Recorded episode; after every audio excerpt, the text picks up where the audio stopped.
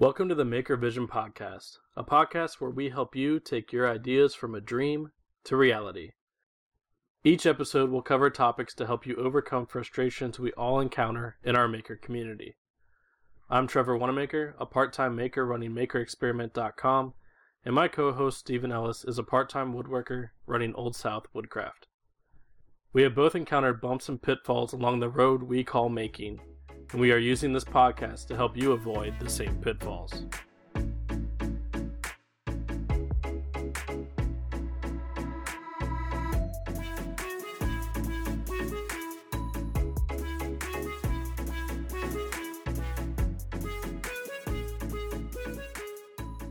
Welcome to the Maker Vision Podcast for episode 5, where we're going to talk about the fear of getting started. But before we get to that, I'm joined as always with my co-host Stephen Ellis. Stephen, how are you doing today? Doing great. It's uh it's pretty quiet Saturday morning here in uh in South Carolina. So it's uh it's been a good week. It's been a long week. I've uh, had a decent amount of traveling around the what we call the upstate of South Carolina. But luckily I have been in the shop a little bit. Not not a ton this week, but I have been in it somewhat. And I'm still working on my traditional sort of woodworking workbench. Um, other than that, I mean, it's pretty much just been a, a pretty quiet week. Uh, Trevor, I don't know what your week's been like, other than I'd say probably hot as all get out, living in, you know living out near Vegas. So, what do you what are you uh, getting into this week? This week I had to wrap up the Woodpecker Square project. So that's all finished and is currently on its way to Woodpecker's headquarters. It had to be mailed through UPS, and I had to go to a super sketchy part of town to do it. So that part wasn't the best. But at least I'm not uh, covering shipping on that one. So that helps a lot. Yeah, because I would say there's probably, I mean, you, I would say you probably put a decent amount of insurance on it. I hope just to make uh, yeah. just to make sure. Okay, yeah. And it is. uh I think the total package weight was about six pounds. So you can imagine how much that replica weighed just from the case, because the case was the majority of the weight. Yeah, I mean it's a it's pretty much I mean pretty thick layers of of MDF to make that case. But I mean six pounds is is not too bad as far as shipping goes, and once again you didn't have to cover it. It helps it helps being able to create cool projects when people are willing to pay for the shipping. That does uh, help alleviate things, especially whenever you're making some smaller stuff. I mean, most of my stuff would have a hard time shipping. unfortunately, it's hard to it's hard to box up a like a full size table or a side table or something like that. It does know, not man. ship well. If you talk to people, they think you can just pull an IKEA and shove it in a box there are some, you know, there are some tables out there that are designed to be quote unquote flat pack, you know, basically how IKEA does. Here, we'll send you an Allen wrench, uh, a bag of screws with some sort of weird Swedish word on them, and then all these pieces of MDF that look almost identical, and you're supposed to figure out how to put it together. You know, sounds normal. Yeah, that's pretty typical. That's pretty typical. So, other than our week in the shop, I think we're going to add a uh, a new segment, or I shouldn't say segment, but add a new little little piece to our podcast every week. Is kind of uh, what's been going on outside the shop that we we don't have a major interest in, uh, whether that be in you know watching something on TV, streaming something, playing a video game, listening to music, etc., etc. I've probably I'm going to go first since I'm already talking. My new thing this week is Castle Rock. It uh, I think it just launched this week or, or in the last just few days on Hulu. It's a Stephen King and J.J. Abrams made for TV, and it's amazing so far. I'm not going to drop any spoilers, but there's definitely those Stephen King classic references in there to some of his past movies and other things. So you you if you have Hulu, my suggestion is get on it because it's amazing and it's not super scary or anything. Well, for me, lately the, I have been watching, or rather catching up on, Man in the High Castle and Mozart in the Jungle. Ooh. So they're both on Amazon. And my wife, I think, binge watched all of Man in the High Castle without me. So It's it's really I'm trying to really catch good. up. I watched it. Uh, I don't know if it's got one or two seasons. I can't remember, but I know I, I watched it it. It's been a little while back. it definitely has two. Okay, well I think I'm I've watched sure. both seasons, and it's an amazing show. From what I've seen so far, it's really good. I just haven't been able to watch all of it. I'll end up going to bed so I can go to work and she'll watch two or three more. So I need to catch back up. Unfortunately, that is the case whenever you're at work and she's at home during the day. Also true. Yes. So Trevor, what is our episode five about? What are we What are we getting into this week? This week's episode is all about the fears associated with getting started, with making, and the overall either running a business or trying to make money from your hobby. And what we're going to do to start off with is list the top three fears that we each have. And then we're going to get down into all of the fears that we gathered from Instagram, from everybody commenting and telling us what their fears were. And we're going to try to talk through them and how we either have handled them in the past or how we would handle them if we had that fear. So some of these fears I didn't necessarily have, but I kind of thought through what I would have done if I had that fear at the time. Because some of them, let's face it, they're going to happen. It's just a matter of when. And when I ran into them, I just kind of figured out how to handle them. I didn't necessarily fear them because I knew it was coming at some point. And I think that's kind of how you have to handle some of these. So, to get us started, what are your top three fears that you had as you got started, Stephen? My big three are, I think, three a lot of people face when getting started, and they continue to face as they're making moves forward um, from a hobby to a potential business. So there's the you know most you know, most standard one, uh, initial cost, cost of tools, cost of materials, you know, cost of lots of things. The next one is wasting time and wasting materials, which are also cost based thankfully as a hobby you know wasting time is kind of relative but as you get into a business it can expand. Time is money. And then the third one is investing the time money making things and not being able to sell anything. Not finding the right people not finding the right market or having a market that's flooded. You can't sell anything and you tank. Your belly you, you know you go belly up go out of business For me, my top three, the first one would be not being perfect. And when I say that, I mean I like to try and plan out what I'm going to do. And if everything does not align the way that I think it should align, sometimes I just never start. The next one is not having the best quality. So this is kind of relative in a way to your own personal definition of quality. But it's that thing where if you know that that one little nick is there, nobody else is going to see it, but you know it's there. That part bothers me. And then the third one, which will happen eventually customer complaints. And I don't mean it to say that somebody's going to have an issue with your stuff because there's a problem with it. My view on this is that there's at least one person that will want to buy your stuff that is just one of those people that complains about everything.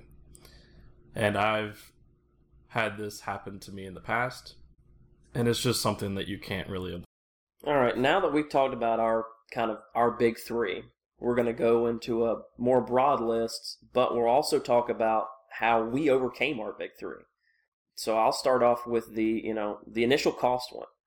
How I you know how I got past that one was thankfully I'm a hand tool woodworker, and hand tools up until the last couple of years have been relatively inexpensive now that there's been a resurgence in making and a, and a you know going back towards you know some old school styles their uh, you know tools are starting to get more expensive especially depending on the quality and the manufacturer So I was able to, to, to buy things cheaply and I fixed them myself and, and get back into it. And that's something you can do even if you're, you know, buying huge tools. If you're not a hand tool person, or you know, you're you're trying to make that initial investment and say, all right, if I'm going to be a uh, a metal guy, I really need to get a lathe, or I need to get a uh, big old Bridgeport, and, and try to get that up and running. Well, Craigslist, uh, Facebook Marketplace. I love Facebook Marketplace. I buy a lot of stuff from there. Uh, Trevor, I know, is a, a Craigslist junkie which we're going to definitely talk about in some future episodes, and it's going to be real cool. Or, you know, just go out and about. Look for yard sales, look for auctions, look for, you know, any place where somebody might be selling something used. Yes, there is that, you know, time to cost ratio of, okay, if this, if this machine costs a hundred dollars, but it could be, you know, worth a thousand if I clean it up, you know, you, you have to decide, all right, do I want to put in that 10 times amount of effort to to be able to offset that you know that 10 you know that 10 times less cost? So that's that's one area i can definitely suggest that that people do. Look for used things. Used things generally as long as they you know don't look like they're completely broken they can be repaired they can be fixed especially some of the bigger tools out there people still make parts for them some of these companies still are still are in business you know the thing that uh, the thing that probably works best for me is you know, you just have to you have to weigh it out. You know, it's it. Do I have the twenty dollars now, or do I have the hundred dollars later? If I have twenty dollars now, I'm probably gonna spend the twenty dollars now and figure out that hundred dollar situation later. Trevor, what are you uh, what are you going into your with your big three? The first one for me was the not being perfect. So as I alluded to earlier, it's more of the I want everything to be in place I want everything to look a certain way. And if it's not exactly the way I envision it, I never start it. And I think a few of us have this this mentality where if I can't afford, you know, the right material or I can't afford uh, the machinery or whatever that makes it look the way I want it to look, I just never start the project. The way I overcame this was I've kind of had to break away from that mindset a little bit. And for lack of a better way of thinking, is just start. So nothing is ever going to be perfect, no matter how much you plan it it will never turn out exactly as you envision it because there's always something that is slightly different or slightly off. And actually, before we started this podcast, things were not necessarily aligned for the website or, you know, for a long time, it was the just coming up with the topics and planning them out. And eventually it just took, you know, seeing something uh, from Gary Vee actually about you know just getting started and putting it out there and not caring you know necessarily what everyone else thinks about what you're trying to do but just trying it and seeing how it goes and that's ultimately what just made me say okay yeah it's never going to be perfect let's just start the next one for me, um, you know, coming off the, the not being perfect thing, uh, is is the wasting time and materials because you can waste a lot of time trying to strive for that perfection and and never reaching it. I mean, even the most precision tools in the world are good down to you know ten thousandth of an inch. So I mean, they're still they're still not perfect, even though they're the you know they're best in the world. So to me, you know, for me, wasting time is not as big of an issue unless I'm in a time crunch from a client. Hey, I've got to get this thing out by X date. Luckily, I've I, you know I'm able to to work at a, at my own pace. Hand tool woodworking, you know, you don't want to rush it uh, because mistakes can happen, and it takes a lot longer to fix mistakes than it does to avoid them. The one that that always got me though was wasting materials because I try to use better quality materials as or as best quality materials as I can find uh, within reason.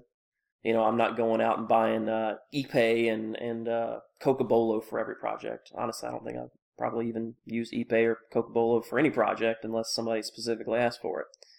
But you know, finding materials when you're very first starting is a daunting task, uh, especially in the woodworking world, because there's lots and lots of people out there that have hardwoods and things like that, and you don't know what the costs are and you don't know how to come up with, you know, with what how much you're going to invest.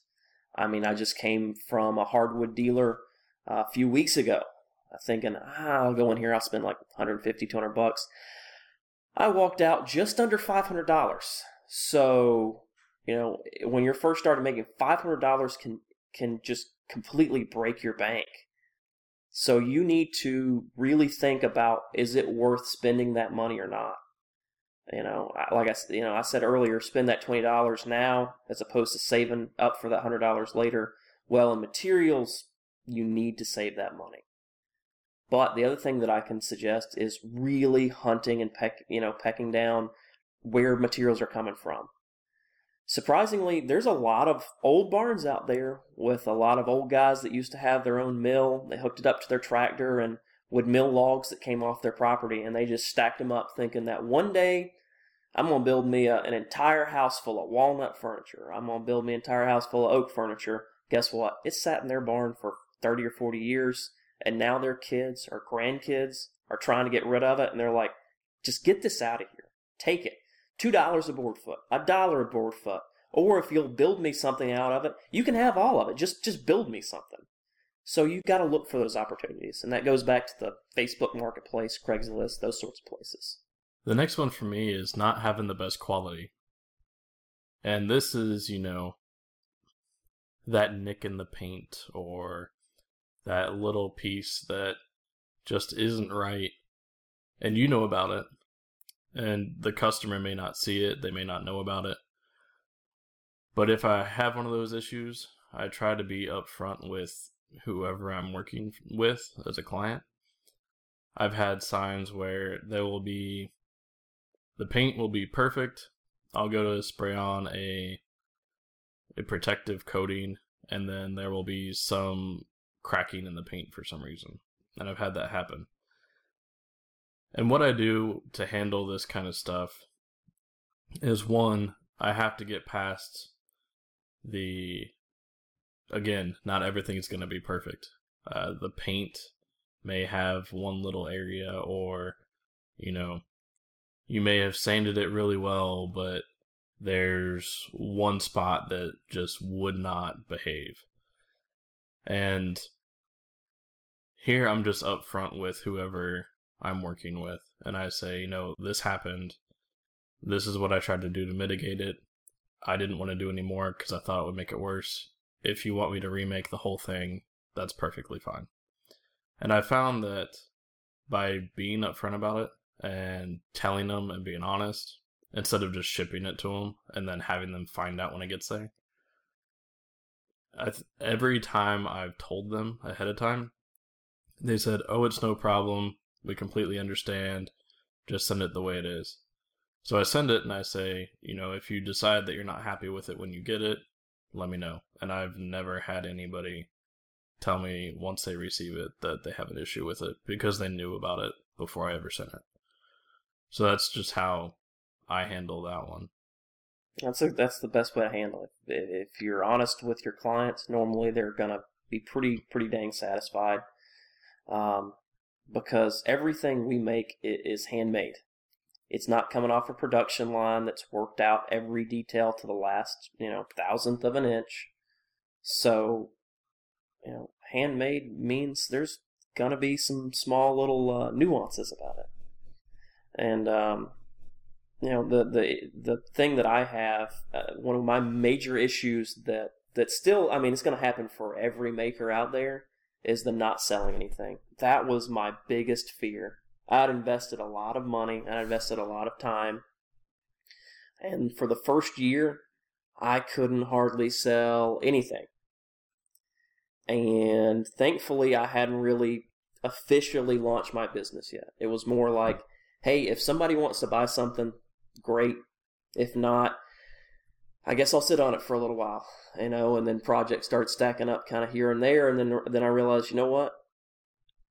Not everybody wants to buy this particular thing that I'm making, so I'm just gonna have to deal with that. But the other thing I figured out was I've got plenty of people that I know that need something at a very low cost, or they have a birthday coming up, or this, that, or the other. And so I started kind of giving some stuff away. But in doing that, I got a lot of respect and I got a lot of praise from a from a good number of people. And then, thankfully, using social media, some people posted about it, they took pictures of it, or this or that and then I started to get some responses, and I got a few more responses and a few more responses, and finally things took off. You know, I highly doubt any maker right out of the gate is going to make one one piece or a one off custom and boom sell it. You know, that same day, just just boom gone, and you know, and just make a you know handful of cash for for a little small investment up front to to really help you know take their business off. That's not how the real world works. I, I don't know hardly anybody that has ever done that. Maybe if you live in an area where you're the only woodworker or the only metal worker or the only leather worker around for 50 or 60 miles, then that might happen because you're the only person there is to do it. But in today's society, most markets are flooded, especially the market I lived in, the market you used to live in. I mean, how many other woodworkers do we know? Oh, countless. Yeah. And they all have various varieties of making. You know, thankfully I'm the hand tool guy and I do things in a slightly, tr- you know, slightly more traditional manner than most of the rest of them. So I've set myself apart in that way. And I think that's that's one of the bigger things I can tell people to do. Set yourself apart. Don't bid, don't build mid-century modern for everything. Because there's 50,000 people build mid-century modern right now. The last one to wrap up my top three is going to have to be the bad reviews and customer complaint sphere. Let me just head it off by saying this will happen. The odds of having every single person you ever work with be 100% happy with everything is fairly slim. Now, if you're honest and you're upfront, most people will be happy to work with you. They'll leave you good reviews. But I've had cases where somebody saw the images for something that I made online. They looked at them. I gave them the exact dimensions. I gave them the depth, the height, the width, everything.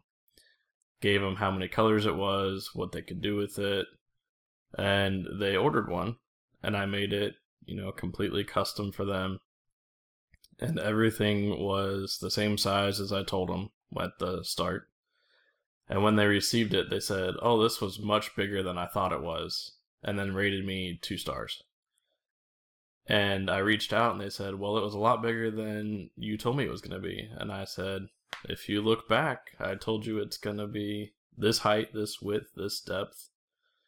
I tried to be as transparent as possible and the person said, Well, I didn't see that. And I'm not happy with the size. But then they didn't want to return it either. So it was one of those people that I think was trying to. And you're going to get this. You're going to get the people that troll you and try to get your work for free without, you know, having to pay for it at all they expect you to ship it to them and then refund them because it's not what you told them. Yep. And people are going to try that. And you just have to be cognizant of that. And you have to have a return policy. So I have a return policy that says, okay, you can return it, but it's for credit towards something else. It's not a full refund. And I have that as a disclaimer. Because, and there's you know, there's instances where depending on the person, sometimes I will make an exception. Like if it's a if it's somebody I've worked with before. But for the most part, definitely have a return policy. I found that this alleviates a lot of that. And also list as many details as you are comfortable listing. So all dimensions, colors, whatever. List as much as you possibly can in the description, especially if people are buying it online. It makes them feel a lot more comfortable. And more pictures, the better. Well, it's definitely something I haven't had to deal with myself, Trevor, thankfully, because I don't really ship anything. so was, that's that's a good thing. But I mean, I have you know I have tried to sell stuff before, and people are you know you know people will definitely try to talk you down on anything that you've made. It's like oh I, I can I, I can get this made for fifty dollars. Well, go, go have it made for fifty dollars. Yeah, I'm like I, I'm like I don't know how you're going to get it made for fifty dollars because I got the wood for free. I salvaged it myself, so I don't know how you're going to get it made for fifty dollars. But I mean, those are the things you're going to run into no matter what you do, what making skill set you're in, what business you're in, people are going to complain about something. People are whiners at the end of the day.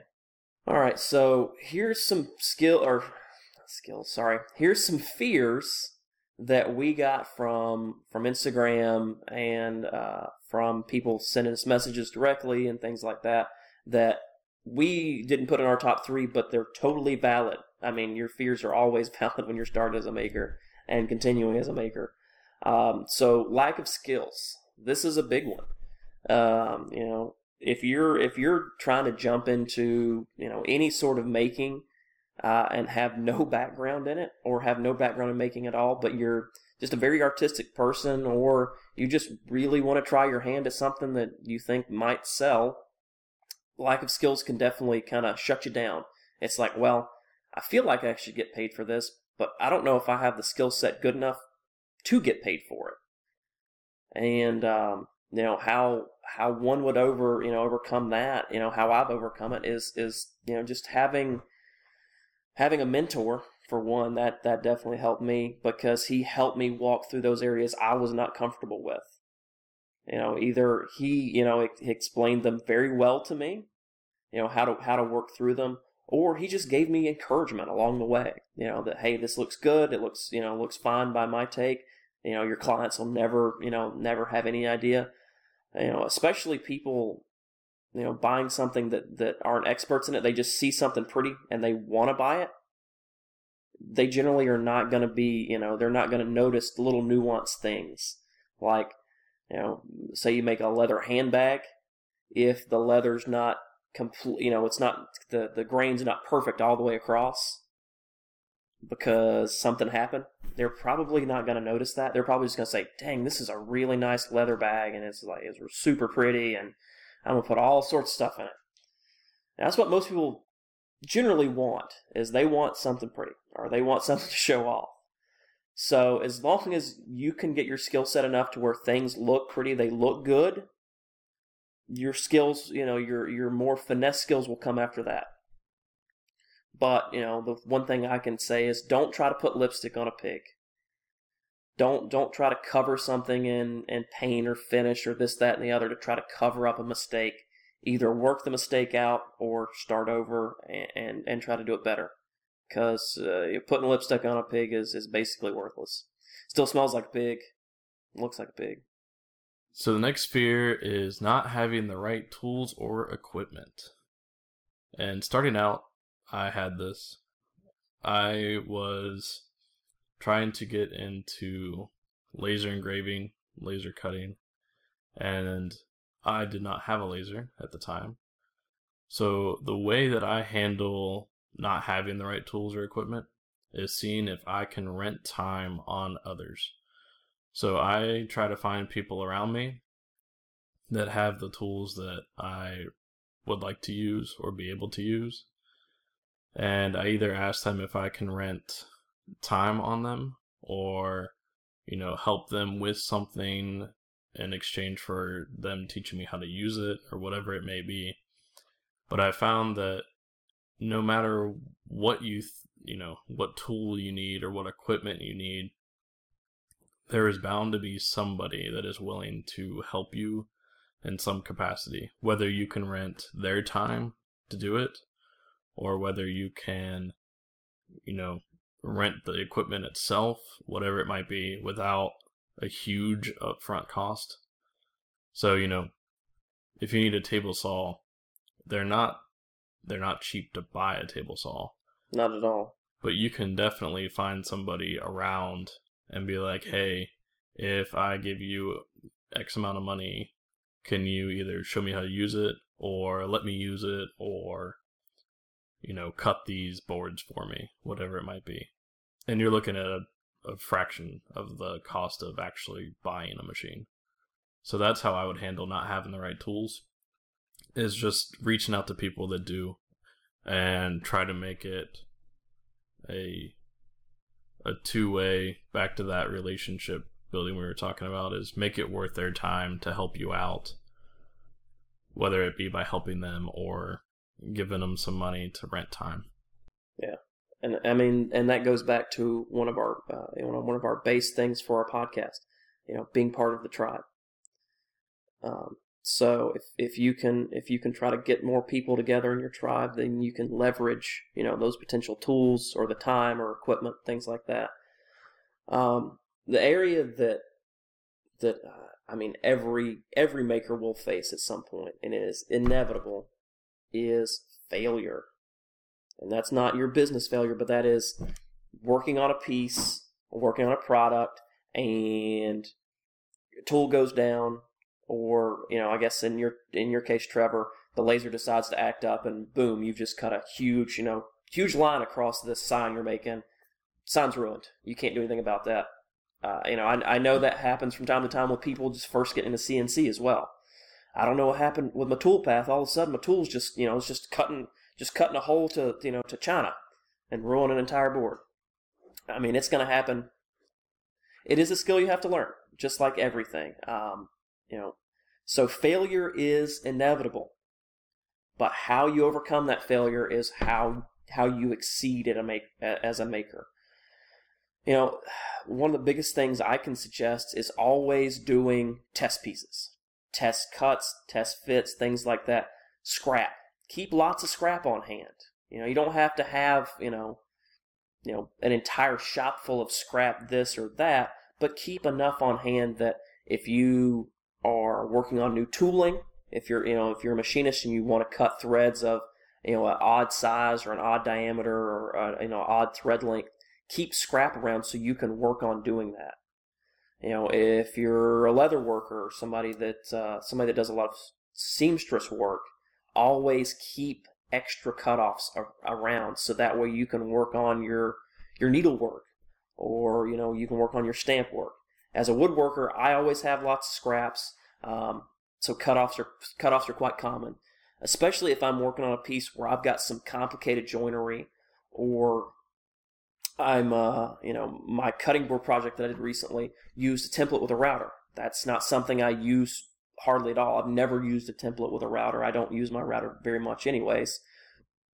So before I ruin a piece that I spent you know hours working on hand planing, you know, I stuck a chunk of plywood in there that was roughly the same thickness and patterned it all out to make sure the template worked, my feed rates were working good, and that I was pushing in the correct directions. So that's always the best suggestion I can say about ruining a product. Don't use your, you know, your a number one quality stuff to, to practice on. Keep scraps. And to expand on that a little bit from the failure aspect, I try not to, you know, view them as a failure. I try to view them as a learning point. Something that, okay, well, now I know I shouldn't do it that way next time. And by just turning your mindset to it's not a failure, it's a learning opportunity, you'll be surprised at how how much it changes how upset you get by something happening. Which brings us into the next one of trying something new. To me, I don't see this as much of a fear because I like trying new things. I see it as more of a challenge. But I do understand that a lot of people see this as a fear, and because it's new and because they haven't tried it before, it's scary. And my best advice for this is to just try it the worst thing that can happen is that it doesn't work out the way you planned it to work out. And I can tell you that when I started that Woodpecker Square project, I failed at least three times before I ever got to a point where I figured out what I was doing. And I saw this as more of a, you know, the project was completely new to me. I had never tried anything like it. I had never tried the painting style that I had to use on this. And each part of it was a new step in learning. So now, you know, the next project, I know that I can make something really cool because of what I learned on that project. So trying something new is I mean, you have to do it because somebody's eventually going to order something you haven't done before if you're trying to sell your stuff. And I would say the the best thing to do is to just take it one step at a time, try to break down the thing you're trying to make or do into steps and take it one step. And then when you get past that step, go to the next step. And as you make them smaller pieces that you're chipping away at, before you know it, the project's done. And it doesn't seem as overwhelming that way. That's that's totally legit. Uh, you know, something we face quite frequently. Um, and another another big fear that a lot of people have, and it goes back to some of my you know my key fears, is charging what you're worth. Um, we've had that one come up. We had that one come up several times by a bunch of different people, and I mean it's something that that I have to ask myself all the time. You know, what am I truly worth? And that unfortunately is not an uh, you know a simple question or not a simple answer to a very simple question because there's a lot of factors that go into it. The way I can say overcoming that fear though is to, you know, to initially price things high. And people are either going to try to talk you down or they won't buy any of your stuff.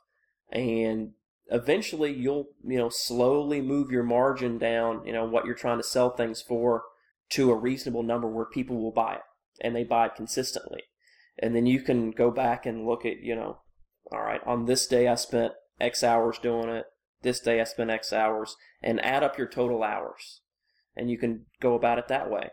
You know, I know several makers out there in in the YouTube content creation market have said, you know, this is the price point that you should never go below. This is the price point you should never go below.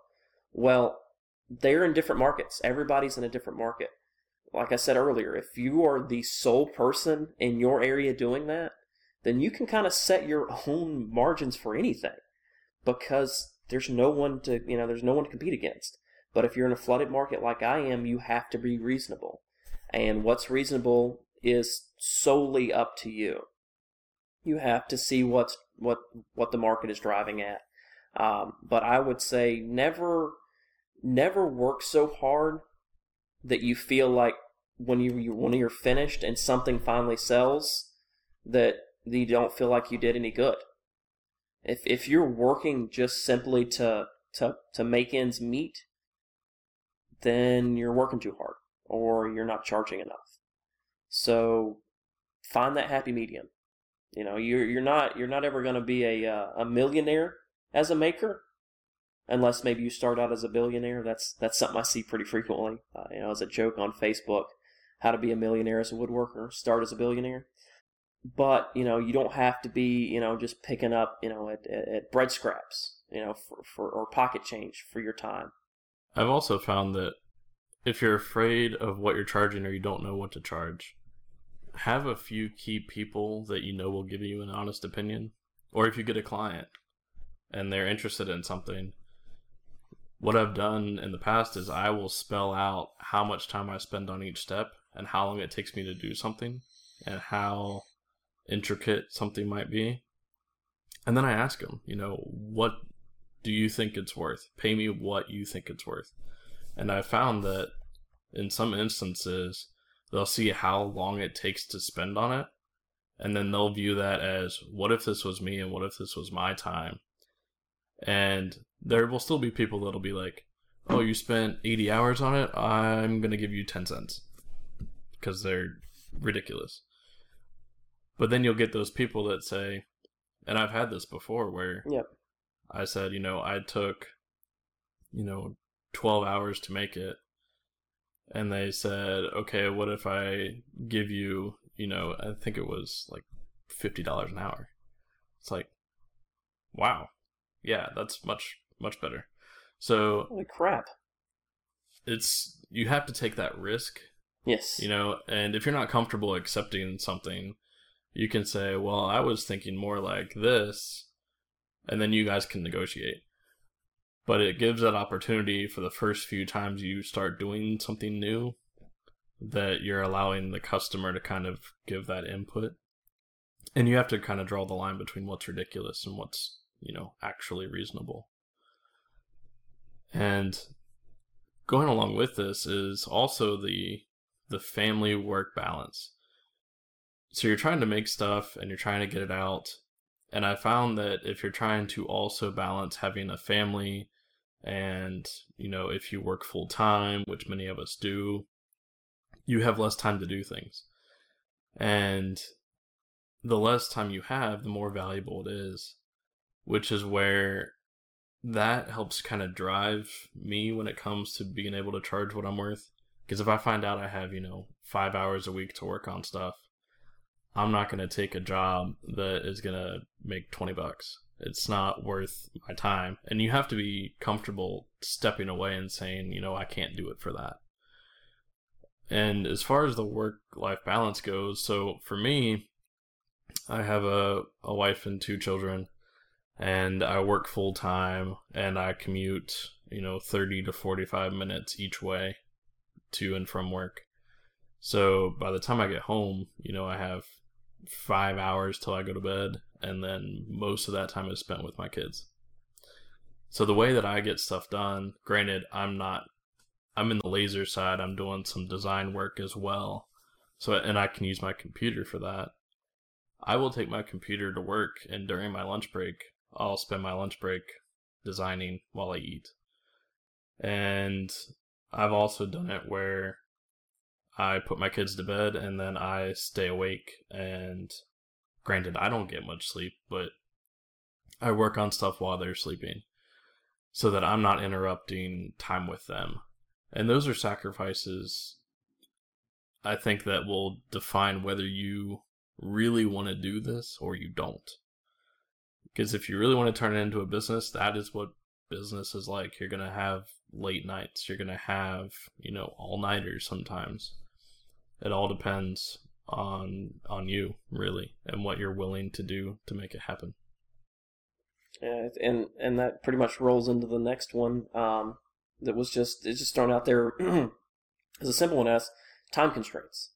And you know, like you said, the the family work balance. I mean, I have a full time job that um, sometimes I travel a decent amount. Sometimes I'm gone for an entire week, so I don't see my shop for a week. So that means production, I've lost anywhere from, you know, from five hours, you know, if I spend one hour a night shop a week, or if I spend four hours, you know, a, a night in the shop, I've lost 20 hours. So, I mean, I can lose a lot of time that way. But, you know, if I, if I put it out there to my clients that this is my, you know, this is my side job, and that I'm charging less than a person who's going to, you know, have insurance and those other, you know, other things built in. They're okay with those time constraints. The biggest thing for me is that, you know, if I'm okay with those time constraints, because I want to try to get this, you know, get these projects done in a, you know, efficient amount of time so I can make my clients happy. But also, some nights I don't honestly want to be in the shop. So if I spend four hours in the shop one night, that means I may not have to spend as much time in the shop the next night, and I can watch Castle Rock, you know, or I can just sit down on the couch after a long day. Have a nice bourbon. There's always there's always a nice bourbon somewhere somewhere about. So, um, you know, that's it's just one of those things that that as a maker you're always going to have time constraints, and that, you know unless you get into making full time and you don't have you know a day job pulling you away you will have a little less time constraints, you know, in your nighttime hours. But then you have to worry about balancing the books, paying for yourself, paying for insurance, paying for tools. Shoot, if you're if you're lucky enough to have employees, then you have to worry about their insurance and their time and this and that and the other. You know, I, I uh, one of my you know favorite YouTube woodworkers, content creators. You know, he had a he had an assistant or he had you know he had someone helping him in his shop for for for a decent amount of time, and he just had to let that person go because it didn't you know it didn't work. It was not a personality issue. It was just it wasn't working for his flow. It wasn't working for the you know the time to cost ratio. So those things are those things are always going to be out there. Time constraints and and how to you know how to work against them is uh, planning ahead. You know, if I know that you know next week my job's going to send me down to the coast for almost a full week, that means over the weekend and the the week coming up, I need to spend as many time you know as much hours as I can in the shop to offset the fact that I'm going to be gone for. I would say one of the the biggest fears that never goes away is the fear that you can hurt yourself making things or even worse that somebody could get hurt by something that you've made. And this was a popular one on all the postings and I completely understand. And my best advice for the getting hurt part is do not have distractions when you're working. So always have the proper safety equipment. Use push sticks if you're using a table saw. You know, take every precaution you can and try to keep your mind completely on your task. I'm not going to say that it doesn't happen where your mind strays, but the more focused you are on the dangerous stuff, uh, the better off you're going to be. So if you operate in a table saw, you know, if you have protective earphones that play music, maybe turn the music off so it's not distracting. And finish your cuts.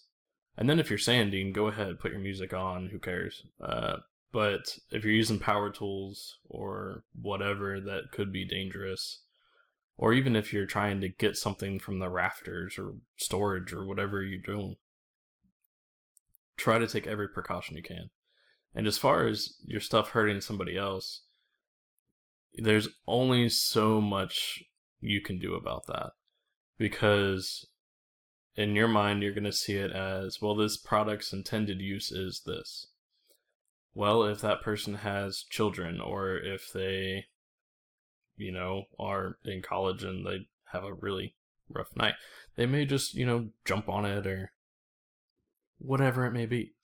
So there's only so much you can do to mitigate somebody else getting hurt. The best advice I have for that is if you're truly worried about it and you're making stuff, look into insurance that will help cover you in the event and hopefully it never happens, but in the event that something happens with somebody and they try to come after you. Uh, try to be insured, which is part of why, you know, if you're making a table, try to round the corners. If you're if you're making something that could have sharp edges, you know, try to round them off so they're a little safer. Try to take precautions, but again, there's only so much you can do to control the situation, and you can't control if A, you make a bookshelf, does that person anchor to the wall so it doesn't fall over? Does the person, you know, properly do things? So if they don't want you to install it, you know, are they installing it correctly? And those are the things you have to consider is stuff happens. I mean, Murphy's Law, right? So take every precaution you can and try to get insurance if you can afford it.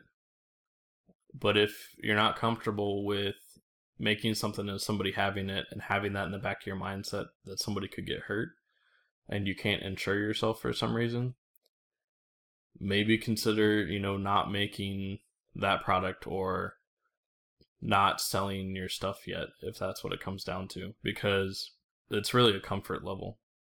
Yeah, and you know, and talking about insurance and, and those sorts of things, and we were just talking about payroll and you know having employees and this, that, and the other.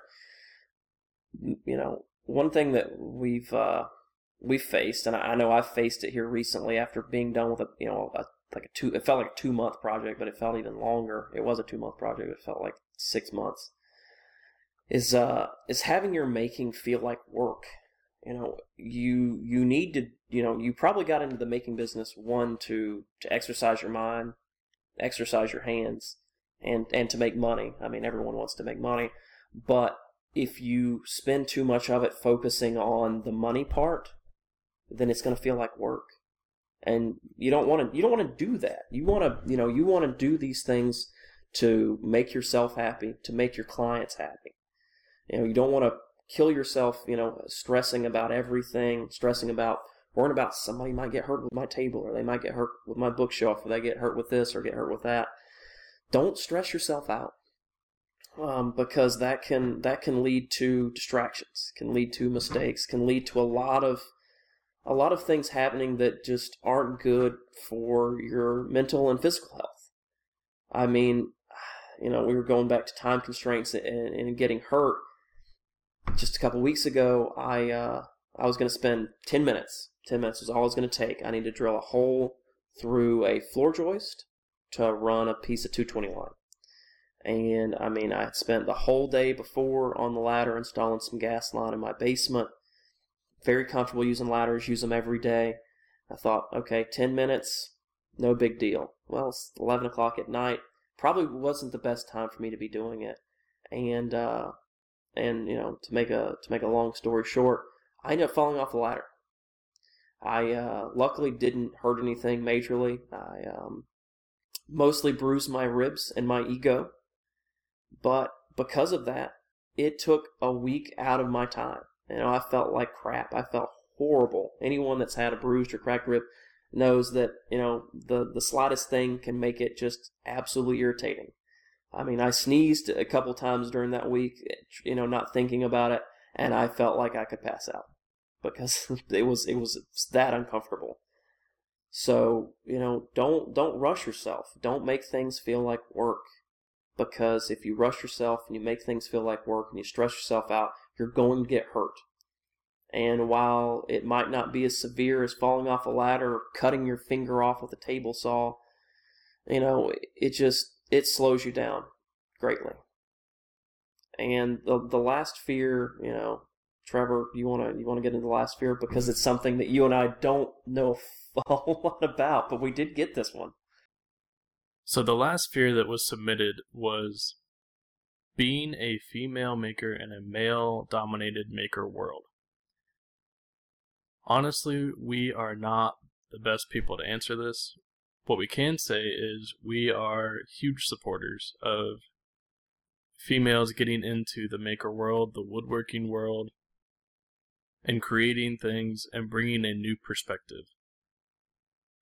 After talking with a few people about this topic in particular or this fear in particular, we've decided that we're not the best people to address this.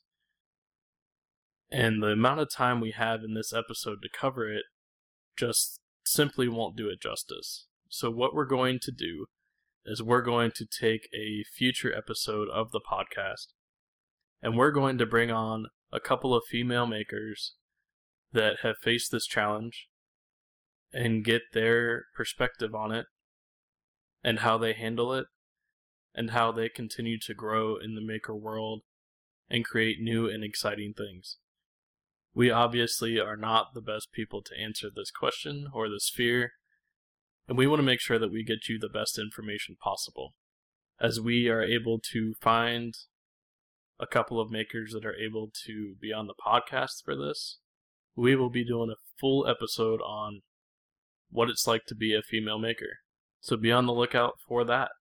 To roll our episode out, we want to thank everyone that has contributed to the podcast so far, everyone that contributed with their fears to this particular podcast, as well as the 344 downloads. As of this morning, we had 344 downloads, and that's spread across all over the country. And I know at least one person from outside the U.S. downloaded it this morning because it showed in the you know the, the last 24 hours. So we want to give a huge shout out, a big thanks to everyone that's helped us, everyone that sent messages. Trevor, I mean, do you have you know do you have any anybody in particular, anything in particular you want to say to that? So as Steven said, you know we have over 300 downloads, and this is for the first three episodes. So we're recording this before we launch episode four, and we just want to give a huge shout out to all of you for you know downloading and listening. And if you like what we're trying to do here, please subscribe to the podcast. Please leave us reviews on iTunes uh, and help contribute if you have topics or if you have questions or whatever, please reach out to us. We're we're trying to answer as much as we can. Uh, and if there's more fears, we will be sure to do a second episode on it because I think there's always new things that come up that people are afraid of when it comes to making. So I think that does it for our time today. But again, we just want to thank everybody for all their support so far and we hope to keep this rolling for a long time. So we'll talk to you next time. All right. Thank you for listening to our show.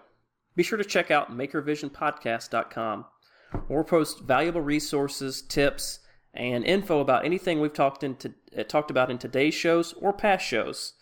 And all these things are to help your maker vision become a maker reality. If you have any questions or suggestions or any comments about what you heard today or once again in previous episodes, feel free to drop us a line at makervisionpodcast at gmail.com, on Instagram at makervisionpodcast, or through mine and Trevor's personal Instagram accounts, and that is Old South Woodcraft or Maker Experiment. If you like the show, please give us a five star review and uh, and just some really nice words to to let us know how good we're doing. Or if you didn't like it, let us know what you didn't like about it. Either way, we're happy to hear from you. And you can go and do that on iTunes, Stitcher, or Google Play. Once again, thank you for joining us on our podcast, and we really look forward to hearing, hearing from you next week.